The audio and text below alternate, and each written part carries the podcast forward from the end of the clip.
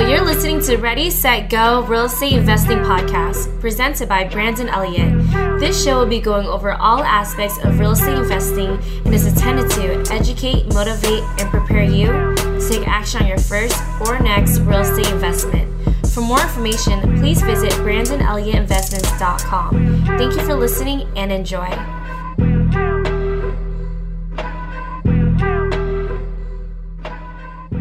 Welcome back, everyone, to Ready, Set, Go Real Estate Investing Podcast. I am your host, Mr. Brandon Elliott. I'm excited today. We have a special guest from the East Coast, Massachusetts. He was doing the nine to five as an engineer for the longest time, and then the comfortableness of that, but just wanting something more and started finding himself into real estate, jumped into the agent side, like a lot of us do, and got his feet wet with that. But then within just three years, was able to pick up several multifamily deals, do several fix and flips as well, build out a strong team. And what's cool now is the creative strategies that he's utilized along the way, but also, which I'm, I'm a big fan of, obviously, utilizing credit and so forth, but also has 25 plus doors at this point when it comes down to the BRRRR strategy, which can obviously turn into some awesome passive income and mailbox money to be able to start building up that generational wealth. So very excited to have you on today, Dom. How are you, man?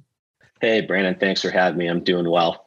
Nice. I appreciate you for jumping on. So, for anybody out there that doesn't know exactly who you are, more about your story, can you just give the viewers or listeners just more in detail to, about your story, your situation? Yeah, absolutely. So, I'm 28 years old. I'm in the Western Massachusetts area was a degreed pipeline engineer for a large Fortune 500 company for seven years. Was just about to put in my notice, and then COVID 19 hit. So, had a little uh, bonus working from home and kind of living you know the double life over the last year but basically over the last three years i decided that wasn't for me and i wanted to chase some other dreams so got my real estate license started doing transactional work picked up my first duplex which i'm actually filming from today because i love living for free and now have a great business partner, Luke Justo, who we started two companies, Naples Realty Group, which is our brokerage, been formed for under a year and just hit 15 agents actually today and, and still scaling. And then Naples Home Buyers, which is our fix and flip company where we focus on flipping properties, utilizing the BRRRR strategy to build a passive portfolio, and then also do buy and holds biggest thing that you know I want to give back to everyone with just you know listen to podcasts for years to make that big jump is showing how to take action sharing some creative ways that I was able to scale quickly by using other people's money or seller financing. And then putting a big you know distinction on net profit per door and how that's more important than unit count I can share some financials later just because I'm the finance guy basically. And that's pretty much all I do is look at that stuff and can really share to people how less is more and how that allows you to scale. So that's my story. And, you know, just happy to have a great conversation about it. Yeah, man. No, I love it. I appreciate it. That's definitely the 30,000 foot view. You touched on so many different moving pieces. I love how you talked about basically the action part, you know, the action driven. You must have read the book. And I think it's really powerful because at the end of the day, it's like you got to take action on one of these things. And obviously, you found your passion within real estate. So, the BRRRR strategy, we do that as well. We love it. What gravitated you towards real estate in the first place? Or, you know, one of these strategies that you actually decided to pick? Because, you know, you could have jumped into Uh, mobile home parks, you know, or flipping land, you know, like so. So why the strategies that you've picked? Yeah, so honestly, at first, didn't ever really expect to be here. Got a real estate license to start making some money on the side. Had a family member with a small brokerage, so you know, figured I could help friends and family make some money and pay off my student loans was you know the first thing. And running around and kind of you know showing multifamilies got me thinking, hey, you know, I could you know figured out I could get into one for three and a half percent down live for free, started crunching some numbers. So really had no intention of being like a quote investor. It was more of just, hey, I don't want to be check to check and strapped if I get into this, you know, big single family by myself and that. So that's what kind of led the R&D phase where then I started listening to bigger podcasts, all these other podcasts, reading every single book and then I found myself in the classic uh, analysis paralysis, basically, because at heart I am a nerd. So, you know, the spreadsheets were literally holding me back. I was walking on deals because it wasn't lighting up green over like, you know, 0.1 on a cap rate, which really doesn't mean much on a two family, anyways. So, you know, that sidelined me for years, or probably like two years. And then once I just dove in and met the right people and had some, you know, motivation, it was just off to the races.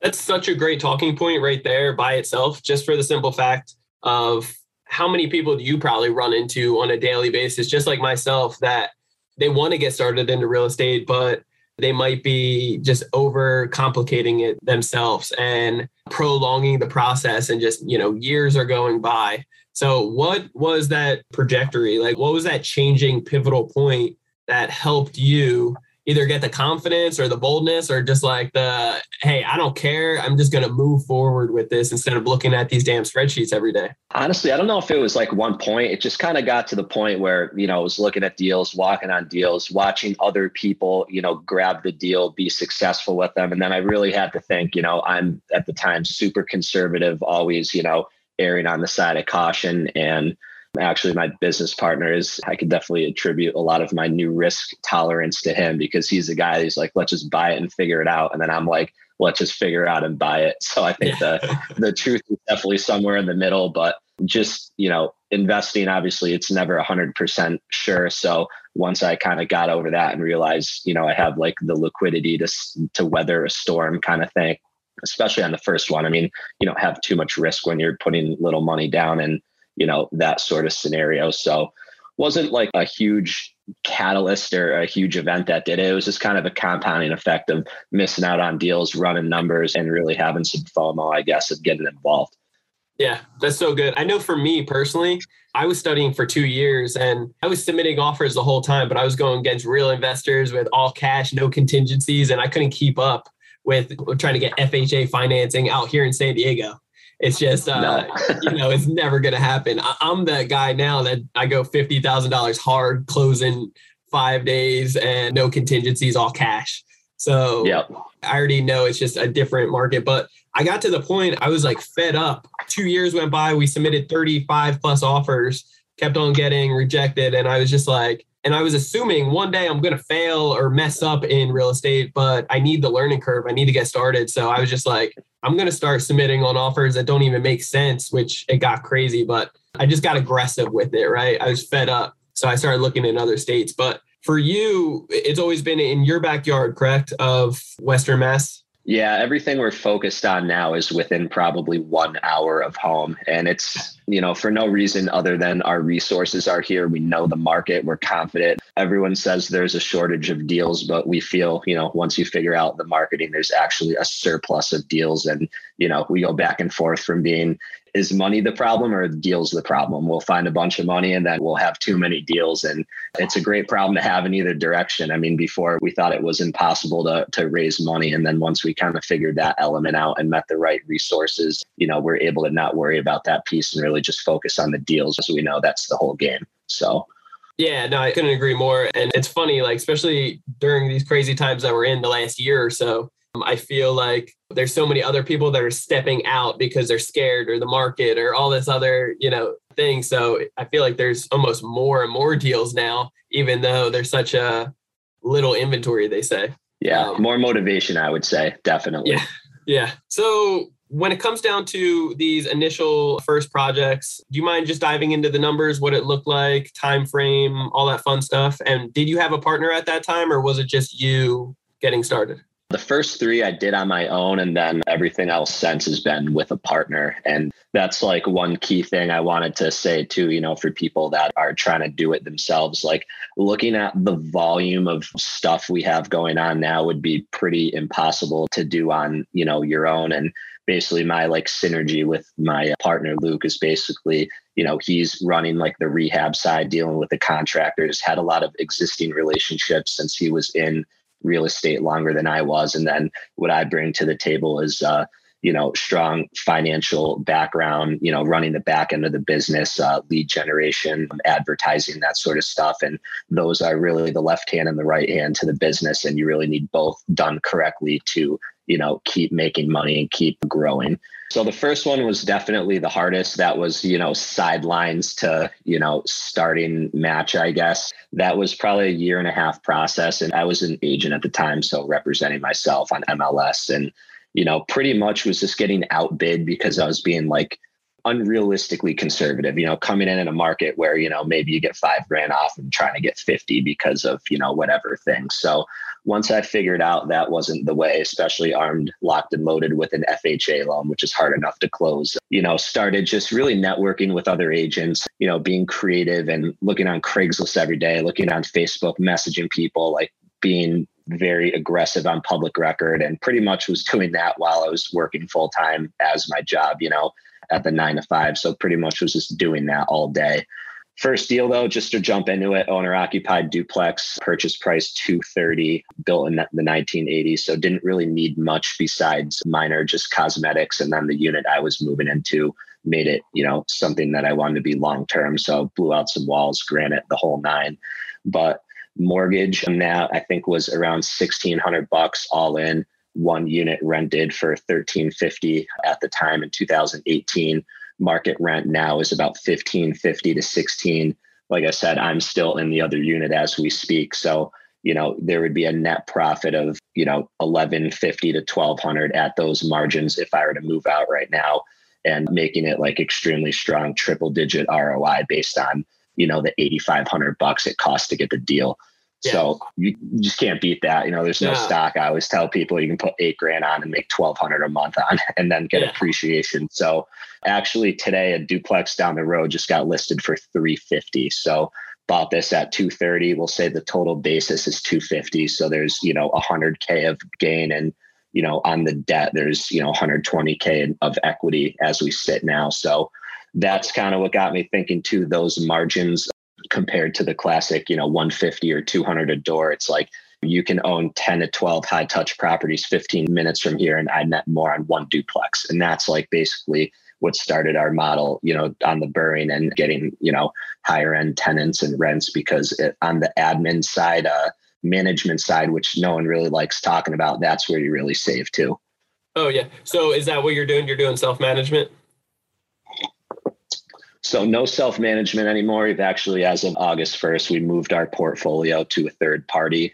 Basically, our value add is buying always distressed, either with the rents and or condition, you know, stabilizing, adding value, refinancing. Obviously, that's BRRRR and then at that point rolling it over to you know property manager at a discounted rate because it's essentially you know rent collection and accounting is what we're looking to not deal with. Capex and maintenance is almost zero after the, if you get through the first month like you know it's either day one if something didn't get like tied out you know at the final walkthrough and like we got to go like repair something. But normally after one month of the BRRRR you know live in then we haven't knock on wood heard like anything in a year. So it's been awesome yeah, and it's normally like that, especially, you know, when it comes down to how big a remodel you're doing. If it gets very intensive, then you're making this thing brand new, you know, everything's getting touched. Yeah. Which we definitely prefer to do. I mean, we're even kind of like sometimes now not even just looking at the spreadsheet and we're just looking at stuff like we're here, permits are open, let's just do everything and just close it out and hold it for a decade. And it's like, you oh, know, you might shave a few percentage off long term, but we're just looking at it, you know, get it done once, bake it in, fully depreciate, tie out, yeah. you know, the accounting side, move it to a new entity, done. So that's kind of what we're doing. I love it. So let's talk about some learning curves for a second. And then I do want to cover what you guys are looking for within your projects. Is there anything in particular that makes it a deal breaker or something that, you know, you're really shooting for to make it work? As far as a deal breaker, that's a tough one to answer just because I mean it is like a numbers game, but we're really looking for, you know, bigger, very distressed properties that we can add tremendous value to just because on our experience of doing stuff where it's like a light value add, you're typically paying a little more and then it's harder to hit that LTV and get a lot of your money out. So, you know, our most successful BRRRR so far was like bought condemned, you know, fire damage, homeless people, you know, breaking in, living in there, like literally no utilities, like one foot of water in the basement. And I mean, that one you could write the BRRRR book on because our margins don't even make any sense. They're just that good. And, you know, after doing that compared to some like stuff where we're going and paint and sand and like put granite in it, especially with the appraisers and the banks like tightening up right now, it's hard to make that case that you really added value, even though you did when you look at income approach and obviously, you know, net income that you're getting. But, you know, you have to kind of know that depending on the bank and stuff, they're going to be looking at comps. Yeah. Before you dive into learning curves, have you had any issues with appraisals in the past with your BRRRR properties? I personally have with uh, like properties over in Ohio. Yeah, so that's the biggest thing I would say we're pretty good at and we've been really militant with is like making yeah. sure like that's going to happen. I would say like we had to fish for some new relationships at first based on, you know, banks wanting you to hold the property, you know, on private money longer than needed because they have seasoning requirements. So that's one thing that's like that's pure relationship based and we are able to kind of pierce that by building a very reputable, you know, brand and I guess networking and leveraging our, you know, splash in the marketplace so far and finding a partner that wanted to be affiliated with us. So yeah, those parts, especially when COVID hit. I mean, we're buying stuff before COVID hit, thinking we can get an 80% on a refi, and then they want to do 70. So, like, that can, you know, really impact stuff. But to answer your question, we've been pretty lucky. And the only time we've had one appraisal come in low, we're doing two refis at once, and the other came in so high that, like, the net kind of like, you know, we got more out of one than we wanted and less out of one. So, globally, you know, cash flow and cash pulled out of the deal was like a break even. So, you know, fortunate there. And that really wasn't too much of a surprise that that specific deal. We just literally bought something turnkey cash and then turned around and, you know, just tried to get all our money out basically, which we ended up doing. Yeah. I've had one in particular that I bought it for 20,000 a triplex over in Ohio, beat up, you know, really, really messed up, had a, old drug related stuff. There was like shotgun shells and holes in the side of the house. So really crazy stuff. But we did a full renovation on it. The only thing we didn't change was the roof. And we got it appraised like six months later. And it was just a horrible appraisal. And they increased it to 40,000. I, I don't even know just because they saw it was, you know, 20,000 originally for the purchase. And like we were showing them comps and everything, but we finally got another appraisal done right afterwards, a couple months later with a different bank, and it came back at 135. So right, those were the numbers that we were looking for, you know. So it was just one of those crazy things of having if you get 10 different appraisals, you could potentially get like 10 different numbers because it's all just somebody's opinion. It should yeah. be related to the data behind it. But I know other friends of mine that have been screwed over. Depends on the market, I guess, as well. Yeah, I mean, you know, coming back at 40 versus 130, it's like that's way off. But I mean, I normally just we kind of go into it knowing, hey, I mean, it could be plus or minus 10% in either direction, sure. depending on, you know, how this individual woke up feeling and what the weather's looking like and what day it is. But, you know, our philosophy too with the burring, I mean, at the end of the day, even if, you know, we have five or 10% stuck in it, which luckily we really haven't had that happen a lot, you know, you're five or 10% down in a fully ran through property. Market rents are there, no capex, no maintenance. So it's like you can't be too mad at that because your return is still outrageous. And sure. long term, you have like a solid asset. And, you know, for us, just like the value of being able to put our own tenants in and stuff is, is game changing. And, you know, in our market, what we're doing right now, our average net profit per door is between five and 650. So 500 to 650 net per door which is is like double or triple basically like what most of the books say. And yeah. our tenants you know are either six figure earners or you know between roommates of that income level. So you know credits are great income is great properties are great. These are places that you know are nicer than where i live sometimes after we go through them and yeah. for us that's kind of a less is more mentality. And how we came up with that actually was like in the earlier days of taking action when I hadn't even done anything. I was hitting up all the landlords and property managers in the area asking to just work for free.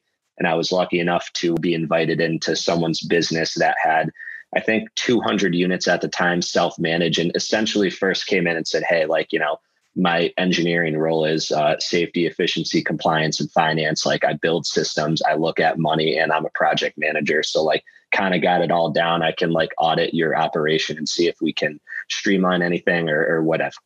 And long story short, looking at this individual's portfolio, there was half that I would consider low touch, you know, burr-ish type performing properties that every month just delivered money, one to two work orders a month across the 100 units. And then in a different zip code within 15 minutes away, you know, 10 work orders in coming in a day you know, rent collections are at 70%, vacancies at 15 to 20, like literally d- not pro forma, you know? So yeah, it's like break it's like even over 80, there. 20 rule of like, hey, the, the shit right. ones are over here. Like, let's get rid of them. Yeah.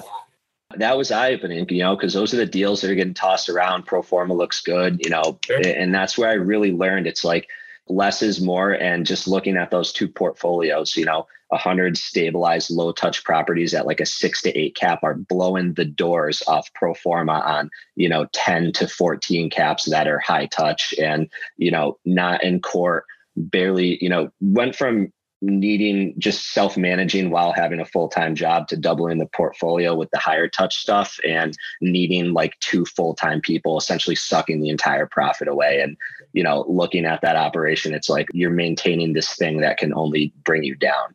So that's kind of where I totally refocused and said, you know, it's not even that much about the spreadsheet at the end of the day. Like just take a look around at the neighborhood, the property. It's like almost simple, you know, and it's like now it's funny. I used to have these spreadsheets. I, I was ready to patent them. They're incredible, but they're useless. You know, like now I'm looking at deals, I'm using this, you know, I'm like two yeah. seconds, boom, boom, boom, like that you know that's exactly what we want and it's kind of funny i never thought i would have went that route but yeah. here we are. That's awesome, man. I think that is a key point. Like, I know so many people that overcomplicate it when they don't even have it in, in, contract yet. I'm like, dude, do not spend more than like 15, 20 minutes on this deal of your due diligence in the beginning until you lock it up in contract. You know, right. because you're going to submit, especially in a hot market and you're brand new you don't have the credibility yet. You don't have like the negotiating power, like all these different things. So lock it up in contract, have a couple contingencies in there, get your foot in the door. Once you're in there, then go ham, you know, like spend all the time you want, get the contractors, the bids, everything. Um, yeah, exactly. But yeah, that's good. I love it. I think you dropped like uh, one of the most probably important, like the special sauce, right? When you mentioned the simple fact of like you realize you're brand new, you didn't have the confidence or you didn't have the skills yet, you wanted to get more hands on. So you found people within your area that had all the doors, you know, like that had more than enough so you can jump in and obviously you could help them out, which is great. I should probably, you know, pay you to get into my uh, business for a second and see uh, what you can engineer out with that. But honestly, besides that, like just getting that experience and the know how of like, hey, this is what I'll take from this individual of knowledge of what they're doing right. And then there's a couple things that they're definitely doing wrong that I'm going to do differently, you know, which is awesome. Yeah. Is that what no, you would recommend for other people out there getting started? No, definitely. And you got to think outside the box, right? Because, like, at the time when I'm like 23, 20, or probably, yeah, 23, 24 years old. I mean, these people are multimillionaires. They're busy. They're running businesses. Like, they don't care at the end of the day. So, like, my thing is like, how do I provide like tremendous value to this person for as little time as possible?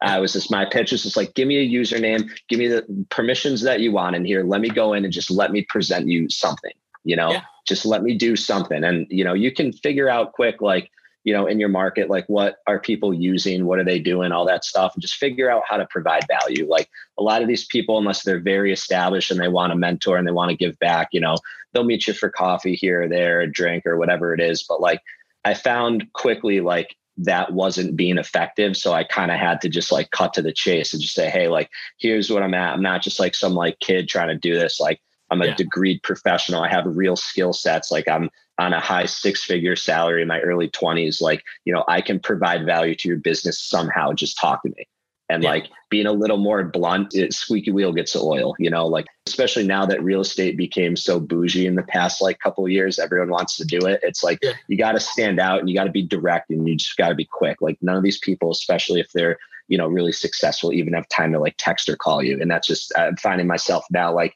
i don't even want to look at my phone based on like the 15 minutes here what's going on and you know i'm not even a player so it's you yeah. know just to put in scale that's that's how it is right now I couldn't agree more. And I think it's that personality type that you're you're basically describing, like cut to the chase, get straight to it. And even though you were like raised on the analytical side or like the spreadsheets and everything, you came into the game like that like you mentioned, you quickly almost are transitioning into more of like, you know, pen and paper really quick, analyze a deal and keep it moving.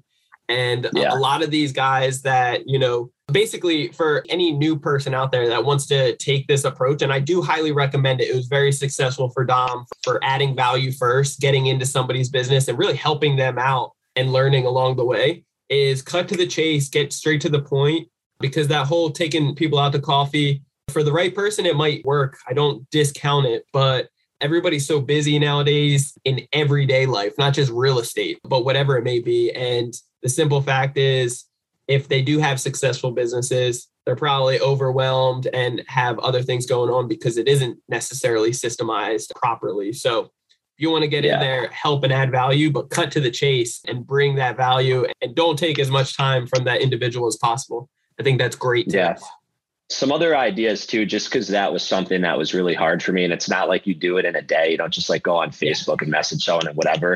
Like if that. you're a real estate, yeah. no, don't do that. Please don't.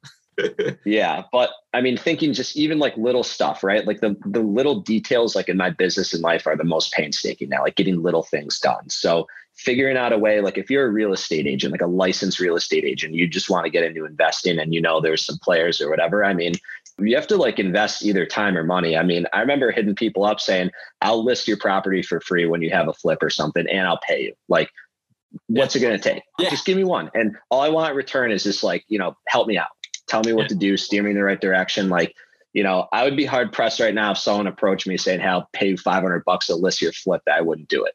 You know, yeah. like, I mean, it, how do you ignore that, you know? And we're all hustlers and a lot of these guys are grinders and hustlers. So like they actually like if you're too coy they're not going to take you seriously. And you know being a little bit direct into the point and adding value will get their attention and maybe cultivate a relationship in the early stages. So definitely that's what i did. I was super creative and did a bunch of random stuff for people and all it took was one. And then once you're buddies with one it's just like it opens up the doors. You know, then you get a referral, then you meet someone, then you can drop someone's name, say, I actually work for this person. And then all of a sudden you're validated overnight and you didn't even do anything. Yeah. You know? Those are so good tips. I love that. For anybody out there listening, you definitely want to rewind this for a second and play that back because that will definitely help anybody just getting started. If you feel lost, confused, you know, you don't have enough resources or you just don't know what to do next, that's what you do. And that will literally make that pivotal change that you need to get you get the ball moving, right? So that will help out tremendously. I love it. So I know we just went down like a rabbit hole of question after question, but I do want to go back to learning curves. Anything that you personally have like gone through in the beginning or struggled with uh, that you come out on top on, or that you realize at this point, like, hey, I'm not going to make that mistake again? So I've been fortunate to not have like any like monster mistakes or anything, but learning curve wise, spent a lot of money and time and you know that sort of stuff just in the wrong way you know marketing wise and like that sort of thing. And you know i was under the impression like at first you could just kind of strike a pen and write a check and like you'll get leads or you do whatever. And like you know for example like if you came into my market right now and you're like all right i want to find some motivated sellers and you just like pull a list from any of the list source and blast out some mailers like you're not getting a call maybe you get one call you know like and and that to me was like kind of mind boggling at first because like we're running ads we're like spending thousands and this and that and it didn't really mean anything and what we connected was like the power of building a brand first validates that mailer validates that ad validates that conversation so when COVID hit, we pretty much just went all in. Like I was at a point where I was like, you know, this isn't moving fast enough. We just started like our partnership had, I think, three flips under our belt. And I was like, you know, we both decided like everyone's running away. They're scared. They don't know what's going to happen. This COVID thing just came out of nowhere. And we decided to just 10x every single thing. And we figured, you know, if the COVID thing turns out to be true, we have bigger problems than losing a lot of money because we're like in this this Hollywood scenario or you know we're going to figure it out and you know politics and all that stuff aside things are going to level out. So my partner and i that's like when we really just decided to figure it out and just invest like all of our money. And then now it's just kind of been the wild west with you know we built a brand so quick you know, people are approaching us. Our agent roster is growing like weekly. Deals are just getting brought to us. Like it's like I don't even. We were cracking up this morning. Like maybe we just stop marketing, just see like how many deals people bring us if we just keep going to events and you yeah. know doing certain like brand awareness stuff, which obviously is not what we're gonna do. But you know, thinking a little different because everyone's doing it now. And it's like every single seller appointment we're at, there's 10 other people we're competing with. So it's like, how do you actually beat them? You know, yep. and it's it's not always just money. You know, there's the little things, the little details that matter. Yeah, the standing out with your offer, making it very creative, having your personal brand, and even just the relationships that you've built over the last couple years and showing that you can perform. That's what's always stood out for me you know, we have some creative offers in comparison to the 20 different offers on the table for certain deals when they're on the market, you know, but we have some awesome relationships now, even just with wholesalers that they will send it to us first. So just like you said, like once you build up that brand enough, we get deals on a regular basis as well on a weekly basis that, you know, we're not taking everyone, but there's certain deals that make sense. It is good. I love it certain learning curves as well. I made this mistake in the beginning on my first property. I wanted to almost just over remodel it. I got more personable into it. Have you ever had that experience? Like, for example, we had a three bedroom, one bath upstairs. Downstairs was all open, like three different big rooms, and then the kitchen. And I wanted to utilize, make an extra bedroom and a bathroom in one of the big, you know, rooms downstairs and it wouldn't even necessarily fit with like the neighborhood, but I just got more emotionally attached to it.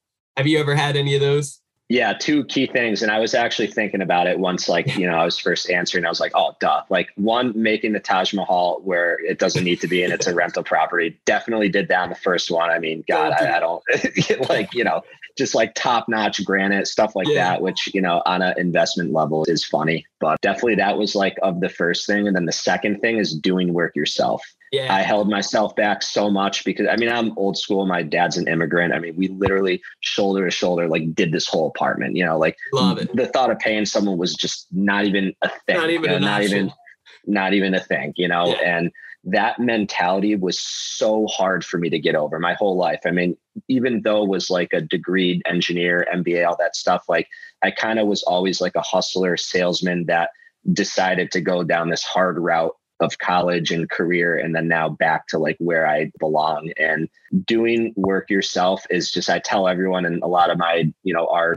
sphere just like doesn't want to do that and you know debate it but you lose so much growth by focusing on the little things that I break it down every time it's simple. It's like, what is the hourly rate of, you know, whatever trade it is? And even it's yeah. like, you know, plumbing or HVAC or electrical. I mean, those are skilled trades and they cost 75 to 100 bucks an hour. But once you learn how to leverage your resources and make money in business, I mean, you're losing money. If, if I spend a whole day painting this room, I mean, I could have lost out on moving two contracts or getting Thousands. something under agreement or, you know, even taking time to bid out a, another job and, you know, save margin there. So, you know, when you only have one deal, I get it. And you definitely need to like a rite of passage, I think, like to do one or two of them. But, you know, once you do that, I really think you got to pump the brakes. And one thing too, I mean, I was getting harassed a little bit by my friends. Like I had a handyman come and unclog my sink at my own house like yeah six months ago like and yeah. i have a snake in the basement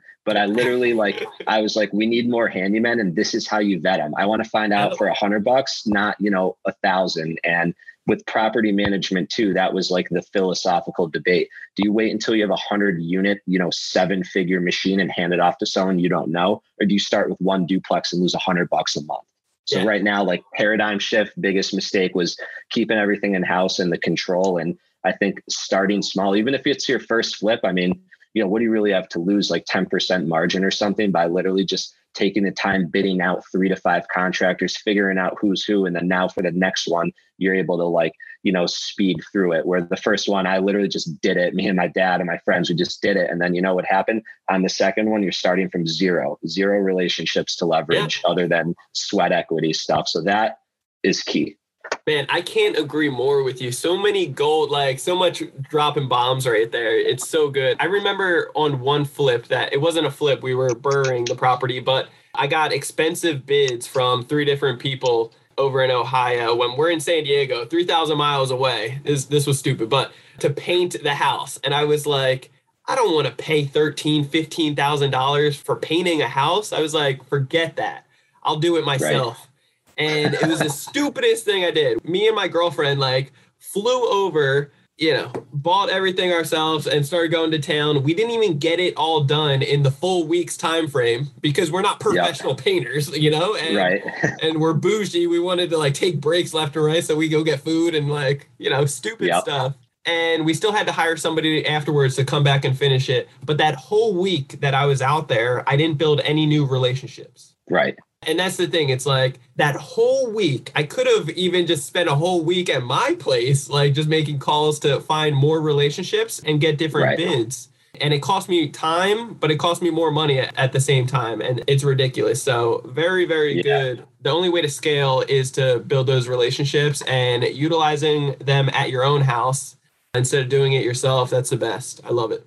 Yeah. And I mean, just to dial that back a little bit too, I mean, it just depends what your goals are. I mean, if you're working full time, you want to do one flip a year, I mean, by all means, you know, that is what it is. But, you know, I think we're on a podcast because we're trying to like scale in 10x businesses. So if that's what you're trying to do, like I literally on principle, I brought all my tools to my office so I didn't have them at my house because I just get carried away and started building stuff. I literally got like a screwdriver, like an impact on like something very minor can go wrong and I'll fix it. That's about yeah. it. yeah. That's so good. It's so important though. It really is. And just like you mentioned, like on this podcast, it's all mm-hmm. geared towards educating people, motivating them, and preparing them to take action. And when we say like prepare you to take action, we don't want you to do all the work yourself. We want you to get that financial freedom and the next levels to just financial breakthroughs for for generational wealth at the end of the day. Like that's what i really see with each and every person that are listening for this. And you know just like yourself dom all the people that are on here are all next level amazing people. So really appreciate you once again for jumping on. Any final thoughts before we wrap this up? I want to give you the chance to plug any of your contact info as well but anything that you would want to leave with the listeners yeah. So one last thing, you know, we hear it a lot and it kind of bothers me a little bit like social media on the take action stuff. People are just like, quit your job, dive in, all this stuff. And I just don't agree with that. I mean, when I did it, I literally was just doing 60, 70, 80 hour weeks for three years straight. And that's like, I always call it second shift, like hits five o'clock, second shift start. And like, those building blocks are fundamental to doing it right. Because when I left my job, I had literally replaced my salary with rental income, not even counting transactional income from the brokerage or being an agent or flips or new BRRRRs. So that didn't happen overnight. And that's like, you know, hate to break it to everyone, it's not happening overnight. And there's no secret to it. And like all these like lessons learned and jokes and stuff. I mean, you got to like actually after work go paint a whole house until two in the morning and just have like a mental breakdown and think you're going broke. And like that's the kind of stuff that really, you know, no one really likes talking about the the non bougie aspect. But like, yeah. I was ready to quit so many times and discouraged and scared, and you know, first tenants like suing me and you know, discrimination claims and you, I mean, you name it, the you know, therapy dogs that were fake dogs, maul the neighbor. I mean, I had all that happen on the first couple. One, because I took action and actually got into these properties and learned. And two, that would never happen if I just took so much action, got rid of my job. And at the time, the job was the strong financials, had great yeah. salary, great credit score, great W 2. Like I was the allows you to do the strategy. Person you know? Right. And that's a key part too. So, I mean, you have to, I call it like engineering your exit strategy. Like you yeah. literally need to figure out what do you need to leave and then how do you bridge that gap? Like I had like a certain unit count, a certain number I won, and then I literally just blacked out until I hit it. And then even yeah. now, still like that salary every Friday, I look at my account, like something's wrong with my account because they forgot to wire me money. And then yeah. now I'm stressed. So going through that real time, adjusting to the, not getting paid thing because everything's you know redeployed. You know take action but you have to be smart. Like with the climate now you can't just like wing it because if you're trying to BRRRR like you need banking relationships you need yep. strong financials like you need all that stuff. You're not just going to go do this hard money deal and walk into the bank and think you're getting your money you're going to go broke like that's yeah. kind of like if you don't do it right, what could actually happen? And it's no joke because these are like, you know, your credit is on the line, your savings are on the line, your reputation's on the line. So like you need to be methodical and that that shouldn't ever be overlooked. Yeah, that that is so good. Uh, I couldn't agree more with you. I did the same exact thing.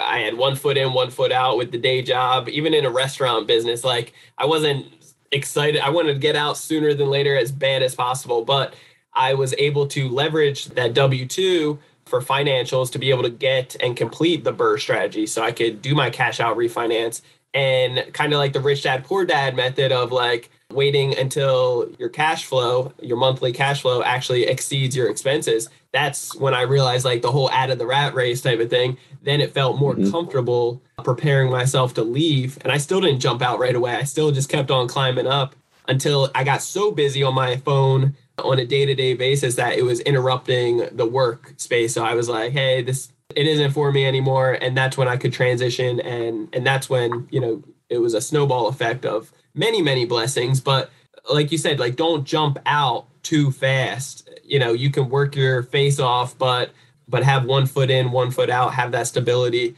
and have a game plan, like an actionable plan that you can be able to transition into this new phase. I think it's perfect. I love that. Yep. So that's the unfortunate truth. It takes time and a lot of effort.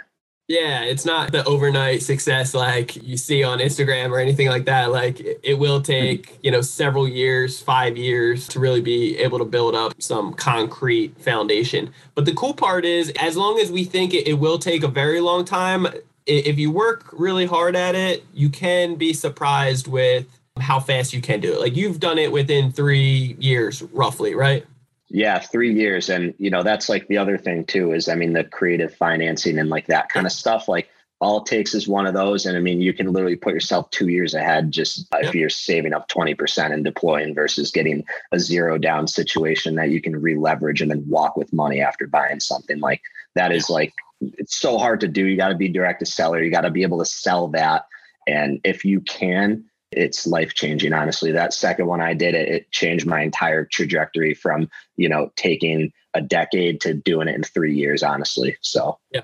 And that only comes when you're fully educated and confident on how to make that deal you know structure that deal and make it work. Understanding terms versus you know the price and so forth and really making it work so kudos to you for putting in the hours and the time it took to get the education while still doing the daytime job, but having a bigger vision at the end of the day. And as long as you're taking action, like we talked about, it's like constantly getting out there and doing it, those opportunities will come your way. And that's when you can actually take action and reap the rewards, the benefits from it. So kudos to you, brother. I'm really excited. Really excited just to see what the next few years look like for you what does the future look like? You know, do you have any big goals moving forward? Anything that myself or any of the listeners could do to give back to you? Uh, honestly, just supporting our brand is the biggest thing. I mean, our goals, I mean, our projections for next year, for example, are, you know, being 20 plus flips, 40 plus wholesales, 20 plus new BRRRR units, and then 20 plus buy and holds. And just based on performance this year and the new resources we have. I mean, our team went from me and my business partner and a part time person to basically some remote part or full-time workers supporting like our bookkeeping and other like admin functions and then three acquisitions people doing you know probably 80 hours total together. And you know this is like within the last three weeks and it's like we went from booking you know our normal appointment book has tripled in the last two weeks. So like we're real time trying to figure out yeah. you know now we got all these fish coming in now we got to chop them up or whatever. So yeah luckily we're positioned in the marketplace with some good relationships and resources that we're not going to let a dollar slip but it is you know exciting. So that's where we're hoping to be next year. And you know right now i would just say if anyone wants to collaborate or work in the area where you know we're huge on networking and you know up and coming. So we want to see how we can provide value to other businesses and you know create relationships uh, where everyone can win. And you know right now that's everyone we deal with. You know everyone wins like and that's the biggest thing because there's a lot of people out there right now that are just out for one-off wins and you know we want to be around for a while. So we're not always taking like the best end of the deal. We're looking long term yeah. I love it man. Yeah you're definitely in the grow and growth phase right now just grinding. So I'm very excited to hear what you know that turns into in the next few months six months year down the road which is awesome.